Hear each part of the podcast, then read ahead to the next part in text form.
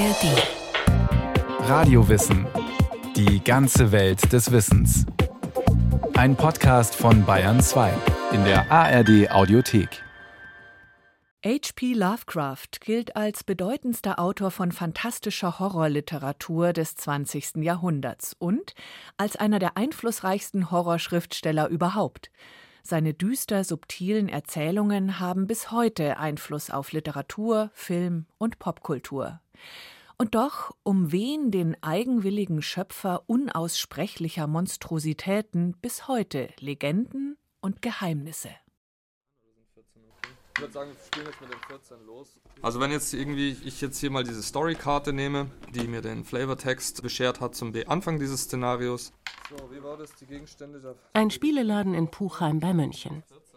Philipp und Florian sitzen über die bunten Felder eines Brettspiels gebeugt. Die Felder zeigen mehrere Orte der fiktiven Stadt Arkham. Das Hafenviertel, die Nordstadt, den Friedhof, ein Sanatorium, ein Hotel.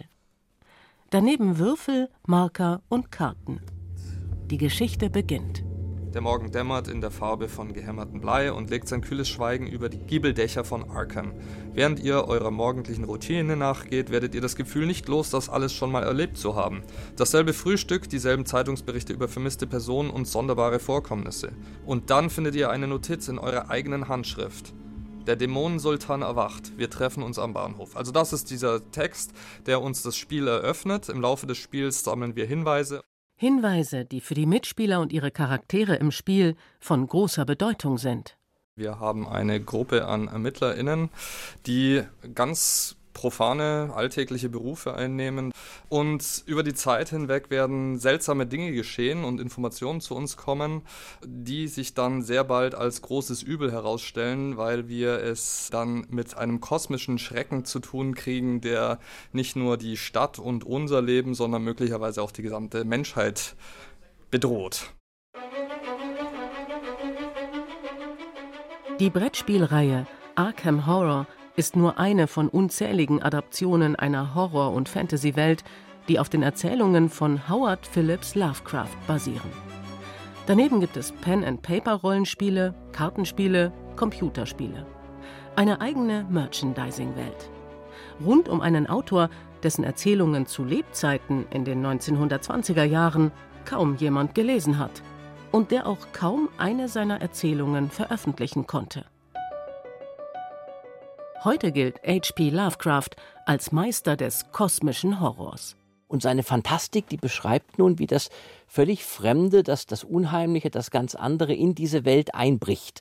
Marco Frenschkowski ist eigentlich Professor für evangelische Theologie und Religionswissenschaft an der Universität Leipzig aber seit vielen Jahren mit der Erforschung fantastischer und unheimlicher Literatur auch beschäftigt. Ich weiß nur, dass mich Lovecraft immer schon seit meiner Jugend interessiert hat und ich denke, das hat ein bisschen damit zu tun, dass er sich für die Stellung des Menschen im Kosmos interessiert und das ist im Grunde genommen ein religiöses Thema. Der Schrecken der Lovecraft-Geschichten entsteht nicht durch blutige Splatter-Effekte oder billigen Grusel.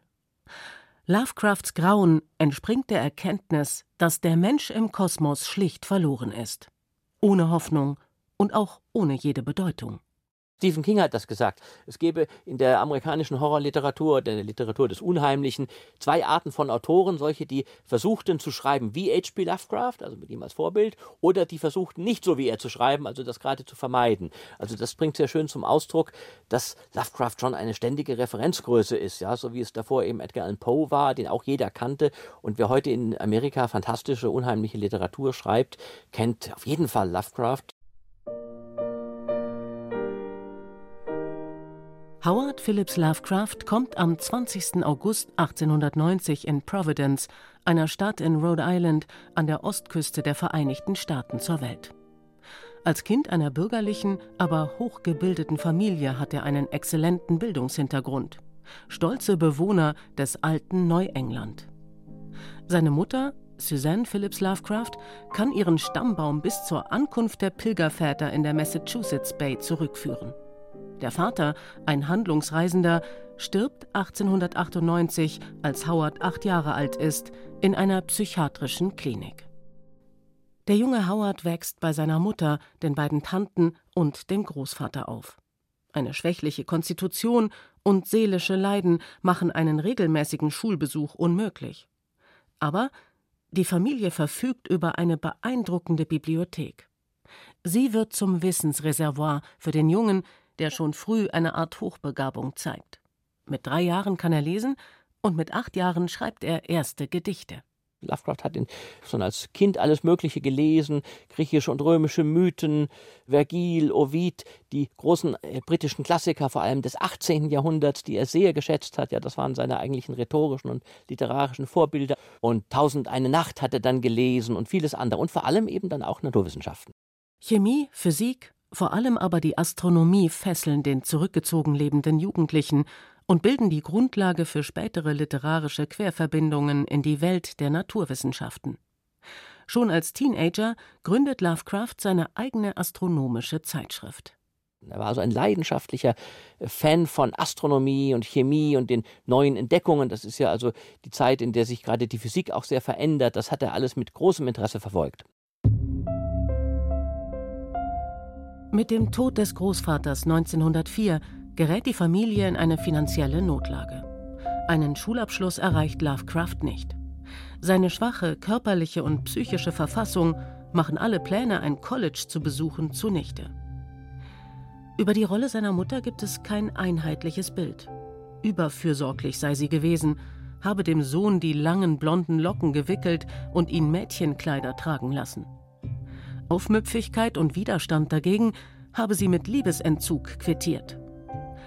Lovecraft, der kommende Meister des Schreckens als Opfer einer Helikoptermutter? Marco Frenschkowski. Wir wissen also, dass sie ständig in Tränen ausgebrochen ist und ihn immer auch beschützen wollte. Sie war ohne Frage, was wir overprotective nennen. Und sie hat ja auch die letzte Zeit ihres Lebens dann doch in einer Psychiatrie verbracht. Und sie stirbt 1921 in eben jenem Butler Hospital in Providence, in dem 20 Jahre zuvor schon ihr Mann gestorben war. Trotz aller Trauer Ihr Tod ist für den 31-jährigen Lovecraft eine regelrechte Befreiung. Er öffnet sich, geht unter Leute, knüpft Kontakte. Und er engagiert sich in der United Amateur Press Association, einer Vereinigung amerikanischer Amateurjournalisten und Schriftsteller. Naja, der Begriff Amateur ist so ein kleines bisschen irreführend. Das waren Leute, die das sehr ernsthaft und äh, mit großem Engagement betrieben haben, aber nicht als Beruf. Also die wollten damit kein Geld verdienen. Das sind im Prinzip Schriftsteller, manche sind Essayisten, manche haben ja so eine kulturphilosophische Neigung, manche haben Geschichten geschrieben, viele haben Gedichte geschrieben vor allem. Und die meisten haben so eigene kleine Zeitschriften produziert. Und die hat man untereinander ausgetauscht und darüber geredet. Das war so eine Szene, eine vernetzte Szene von Leuten, die Literatur und Geschichte liebten und das ausgetauscht haben. Dass Lovecraft lebhaften gesellschaftlichen Umgang hatte, widerspricht der lange verbreiteten Auffassung, er sei ein verschrobener, menschenscheuer Soziopath gewesen, der oft zitierte Einsiedler von Providence. Marco Frenschkowski glaubt nicht an diese Legende. Ja, er hatte eine zurückgezogene Jugend, aber danach war er eigentlich kein Einsiedler mehr. Er hatte Freunde, hat die auch besucht, die haben ihn besucht, also er hatte durchaus rege Sozialkontakte. Er hat allerdings sehr gerne Briefe geschrieben. Er hatte ja nun keinen Brotberuf, also er hatte eben auch die Zeit, viele Briefe schreiben zu können. Über 80.000 soll Lovecraft geschrieben haben. Dazu Gedichte und Essays zu Literatur und Naturwissenschaften. Ab 1919 erscheinen seine ersten Geschichten abgedruckt in Pulp-Magazinen. Geld bringt ihm das nicht ein. Und auch stilistisch hängt er noch sehr an seinen großen Vorbildern, den Schauerliteraten des 19. Jahrhunderts. Allen voran Edgar Allan Poe. Dementsprechend irren seine Helden noch auf unheimlichen Friedhöfen umher, erkunden verfluchte alte Häuser. Aber Lovecraft entwickelt einen eigenen Stil. Und er beginnt seine Heimat, Neuengland, immer stärker in die Erzählungen einzubinden. Es ist diese Landschaft der Ostküste, die in den folgenden Jahren zum Setting seiner Geschichten wird. Allerdings entwickelt er dafür eine Art fiktives Neuengland. Erfundene Orte wie die Stadt Arkham, die Hafenorte Kingsport oder Innsmouth. Bei einem Amateur-Schriftstellerkongress in Boston lernt er 1921 auch seine spätere Frau kennen, Sonja Green, eine aus der Ukraine stammende Jüdin. Ja, die waren im Prinzip nur zwei Jahre verheiratet. Das war von Anfang an unter einem unguten Stern. Also Vermutlich hat sie stärkeres Interesse an ihm gehabt als er an ihr, obwohl er sie schon sicher auch geliebt hat. Und letztlich war ihm dann seine Literatur und seine Freunde waren ihm dann doch wichtiger. Das Paar zieht für kurze Zeit nach New York. Dort verstärkt sich eine Haltung bei Lovecraft, die sich schon zuvor in Providence und auch in seinen frühen Schriften gezeigt hat. Fremdenfeindlichkeit bis hin zum Rassismus. Lovecraft war ohne Frage ein Rassist. Allerdings muss man das ein bisschen in einem anderen Kontext hören als jetzt in der deutschen Geschichte, denn zu seiner Zeit, also in seiner Jugend in, in Neuengland, waren natürlich alle ausnahmslos Rassisten nach unseren Kategorien, ja. In den 1920er Jahren erlebt New York einen Höhepunkt der Zuwanderung. Lovecraft lässt seinem Hass auf den ethnischen Schmelztiegel auch in seinen Briefen freien Lauf, schmäht die Stadt als höllisches Gewirr kaputter Gestalten. Und in New York hat ihn das wirklich erschlagen. Er wollte die neuenglische alte Kultur möglichst bewahren und ihn hat das dann gestört, dass eben nun so viele fremdes, andere Kultur da hereinströmt und das empfand er als bedrohlich, als destruktiv für seine eigene Kultur. Es gibt so ein paar äh, rassistische Entgleisungen in vier oder fünf seiner Geschichten. Das ist aber nur ein Nebenmotiv. Und das eigentlich Fremde, das ist für ihn natürlich etwas Nichtmenschliches, etwas Außerirdisches, etwas Kosmisches, das in unsere Welt hineinbricht. Das Fremde und die Bedrohung durch Andersartiges, Unbekanntes ist das grundlegende Motiv in Lovecrafts Erzählungen, die ab 1923 auch in Weird Tales abgedruckt werden, einer der ersten amerikanischen Zeitschriften für unheimliche Fantastik. 1926, zurück in Providence, beginnt Lovecrafts produktivste Schaffenszeit. Und es taucht erstmals ein Name auf, der zum Synonym für Lovecraft schlechthin werden soll. Cthulhu. Oder etwa doch Cthulhu oder englisch Cthulhu? Also der Clou bei diesem Namen Cthulhu ist natürlich, dass man den eigentlich nicht aussprechen kann. Und darum ist Cthulhu, dass er das ungefähr so ausgesprochen hat, das wissen wir von Freunden von ihm. Aber eigentlich sind das ja Namen, die etwas ausdrücken, was eben nicht Teil unserer menschlichen Welt ist, sondern was in dieser menschlichen Welt ein, ein Fremdkörper ist, die Welt auch bedroht, sie irgendwann nochmal überrollen wird. Das Wesen mit dem eigentlich unaussprechlichen Namen taucht zum ersten Mal 1926 in der Erzählung Call of Cthulhu, der Ruf des Cthulhu auf. Die Geschichte eines bizarren Kultes um eine an die 100 Meter hohe, uralte, aus den Weiten des Weltalls stammende Wesenheit, die weder Gottheit noch Dämon zu sein scheint, sich also auch den menschlichen Kategorien von Gut und Böse entzieht die 2011 erschienene Übersetzung des Fester Verlags. Es gab ein gewaltiges Wirbeln und Schäumen im widerlichen Meereswasser. Der Dampfdruck stieg höher und höher. Und der tapfere Norweger steuerte sein Schiff geradewegs auf das ihm nachsetzende Galeertwesen zu, das sich über dem unreinen Schaum wie das Heck einer dämonischen Galeone schob. Der schreckliche Tintenfischkopf mit den zuckenden Fühlern reichte schon fast bis zum Bugspriet der Yacht. Doch Johansen fuhr unbeirrt weiter. Das tentakelmäulige Wesen mit seinen Drachenschwingen wird zur Kultfigur des Lovecraft-Universums und ist heute eine Ikone. Von Hollywood-Blockbustern wie Alien bis Fluch der Karibik, von Adaptionen in der Musik bis zur bildenden Kunst mit Cthulhu hat sich Lovecraft posthum in der Popkultur verewigt. Hinzu kommen okkulte Zirkel, bizarre Rituale, verwunschene Bücher wie das Necronomicon, ein fiktives Buch der Toten. Fertig ist der Cthulhu-Mythos. Oder doch besser der Cthulhu-Kult? Ja, also es gibt einen etwas kuriosen Satz von seinem Freund Robert Bloch, das ist der Autor des Romans Psycho, den Sie auch kennen. Der hatte mit Lovecraft noch kurz Kontakt vor seinem Tod. Der hat in einem Brief geschrieben: The problem with you, Mr. Lovecraft, is that you are a religious writer. Also Ihr Problem, Mr. Lovecraft, ist, dass Sie ein religiöser Schriftsteller sind, denn die Motive bei Lovecraft, ja, der Mensch im Kosmos, ja, wer ist der Mensch im Ganzen der Wirklichkeit? Das ist ein religiöses Motiv und das spielt bei Lovecraft eine Rolle und das wird eben auch mit fantastischen Motiven dann ausgefüllt. Insofern religiös, aber mit den, äh, sagen wir mal, vorfindlichen Religionen hatte er also nicht viel im Sinn. Cthulhu ist kein Monster aus dem Meer. Es ist eine Chiffre für die Begegnung mit dem Unfassbaren. Mit diesem Kosmizismus löst Lovecraft die fantastische Literatur seiner Zeit von den Gruselgeschichten des 19. Jahrhunderts, befreit den Horror von Bettlaken, rasselnden Ketten und Spukhäusern.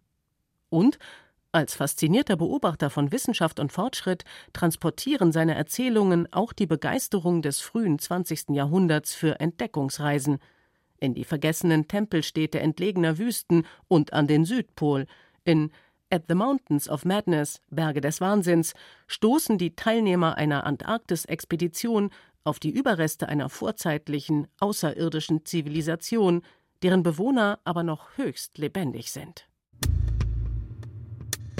Um diese Angst vor dem Unbekannten, dem Überdimensionalen sprachlich umzusetzen, nutzt Lovecraft eine eigentümlich ausgeschmückte, zugleich aber wenig konkrete Sprache. Sie erzeugt eine Grundstimmung, die das wahre Grauen stets im Nebel, im Halbdunkel, im Erahnenden lässt. Nach dem Prinzip, wenn es ein Wort für das unaussprechliche Grauen gäbe, ist es nicht mehr grauenvoll. Also ergeht er sich in einem wahren Rausch der Adjektive. Als wir diese Anhäufung titanischer Türme überflogen, streifte meine Fantasie bisweilen alle Fesseln ab und durchschweifte haltlos Welten verstiegenster Vermutungen, wobei sie sogar Verbindungen zwischen dieser vergessenen Welt und meinen wildesten Träumen im Zusammenhang mit den irrwitzigen Gräueln im Lager knüpfte. Lovecraft polarisiert auch, ja. Sie können ihn ganz toll finden, aber sie können das auch ganz schrecklich finden. Also auch die Sprache, diese üppige, man kann auch sagen schwülstige, adjektivgeladene. Und das ist eben genau das Gegenteil von dem, wie heute mehrheitlich Romanautoren oder Autorinnen schreiben. In der realen Welt von Providence, Ende der 1920er Jahre, hält sich Lovecraft mehr schlecht als recht über Wasser. Von den Veröffentlichungen seiner Geschichten kann er nicht leben, eine profane Büroarbeit lehnt er als literarisch-schöpferischer Mensch ab. Deshalb verdingt er sich als Ghostwriter, überarbeitet und redigiert mittelmäßige bis schlechte Geschichten anderer Autoren. Seine eigenen Geschichten feilt er bis zur Perfektion aus, sprachlich und dramaturgisch. Der hat nicht so leicht dahingeschrieben, sondern er hat das sehr genau konstruiert, er hat auf jedes Wort geachtet, er war auch bitterböse, wenn dann Herausgeber in den Zeitschriften an seinen Texten was geändert haben, das mochte er gar nicht. 1936, ein Jahr vor seinem Tod, erscheint die einzige seiner Erzählungen in Buchform zu Lebzeiten. Schatten über Innsmouth, in einer Auflage von nur 200 Exemplaren. Die Invasion durch die alten, tiefen Wesen hat hier, anders als in Berge des Wahnsinns, nicht vor vielen Jahrmillionen stattgefunden, sondern sie ist noch im Gange. Für den Lovecraft-Experten Marco Frenschkowski ein Beispiel für die Vielschichtigkeit seiner Erzählweise. Es gibt dann immer einen offensichtlichen Schrecken, also zum Beispiel ähm, in äh, Shadow over Innsmouth, ja, diese dekadente neuenglische Hafenstadt, da äh, geht es natürlich darum, dass diese Monster aus dem Meer diese Stadt quasi übernehmen und dann mit den Menschen auch, auch da Kinder zeugen. Aber das ist nur die Oberfläche. Darunter liegen noch ganz andere Ebenen von, naja, Zivilisationskritik. Als der Held entdeckt, dass er also mit ihnen verwandt ist und dass er auch in diese Familien hineingehört, wird aus seinem Schrecken wird eigentlich Faszination. Und man, das Fantastische der Erzählung liegt daran, dass man am Schluss nicht weiß, ob er nun damit recht hat, also ob das, was er da erlebt, eigentlich etwas Großartiges ist, oder ob er im Grunde genommen damit selbst dekadent und verführt geworden ist und er im Grunde genommen ein Opfer dieser Wesen ist und er im Grunde genommen jetzt nicht mehr klar denken kann, sagen wir mal. Ja, das lässt die Geschichte offen. Lovecrafts eigene Lebensgeschichte endet am 15. März 1937. Darmkrebs. Auf seinem Grabstein verweist heute ein Satz auf den wichtigsten Ort seines Lebens. I am Providence. Der Name Providence bedeutet übrigens Vorsehung. Erst in den 1940er Jahren werden einige seiner Erzählungen zusammengefasst im eigens gegründeten Arkham House Verlag herausgebracht. Jetzt wird der Mythos erkennbar und findet seine Leser. Über 95 Jahre nach seinem Tod ist der Mann, dem zu seinen Lebzeiten kaum literarischer Erfolg beschieden war, einer der großen Vertreter der modernen, fantastischen Literatur geworden. Von Stephen King bis Michel Houellebecq. Lovecraft beschäftigt bis heute. Und Lovecraft-Kenner und Liebhaber Philipp aus dem Spieleladen bringt auf den Punkt, was die Welt von Cthulhu und Co. auch im 21. Jahrhundert so entdeckenswert und spannend macht. Beim Lesen oder beim Spielen. Alle, die mit hier drin sind, wissen, dass es mit der kompletten Menschheit zu Ende gehen wird, wenn wir jetzt nicht sofort handeln. Und hier weicht das Brettspiel vom Vorbild ab. Im Spiel kann der Mensch über Cthulhu siegen. Im Lovecraft-Universum ist er verloren. Ein Ausweg? Schwierig, sagt Marco Frenschkowski. Aber Lovecraft hat dafür keine religiöse Lösung, sondern er sagt, der Mensch muss zufrieden sein mit dem, was er hat. Das ist die Kultur, die er hat, bevorzugt die neuenglische. Ja, und das ist das kleine menschliche Leben, mit dem er zufrieden sein muss. Und es ist natürlich die überwältigende Neugier zu wissen, was draußen im großen Kosmos passiert. Und das ist die Ambivalenz, in der er lebt. Michael Zametzer über H.P. Lovecraft, den Meister des kosmischen Horrors. Und wenn Sie noch mehr Lust auf Unheimliches haben, dann gäb's noch die Radio-Wissen-Folge über Stephen King, den König des Schreckens. Oder überhaupt eine Folge über die Angst. Oder über die Lust am Gruseln. Alles in der ARD-Audiothek und überall, wo es Podcasts gibt. Die Links gibt's auch in den Show Notes.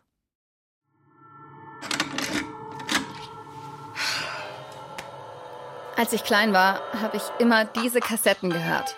Eine Hörspielserie. Wir sind Boris, Fred und Kati. Und wir haben den Fall schon längst übernommen. Und ich erinnere mich genau, eine Folge hat mir wahnsinnig Angst gemacht. Es ging um ein unheimliches Dorf am Ende der Welt. Wenn Sie uns doch einfach sagen würden, was dort. Insomnia. Wie bitte? Da oben liegt der Überweg nach Insomnia. Oh, und wenn Sie.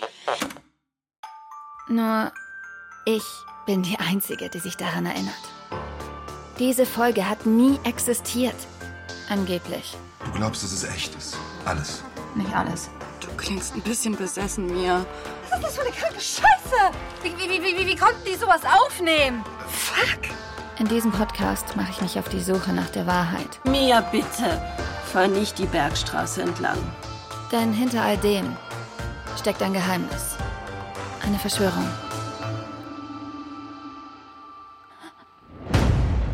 Es gibt zwei Welten. Eine gute und eine finstere. Ich heiße Mia Johansson und das hier ist Mia Insomnia.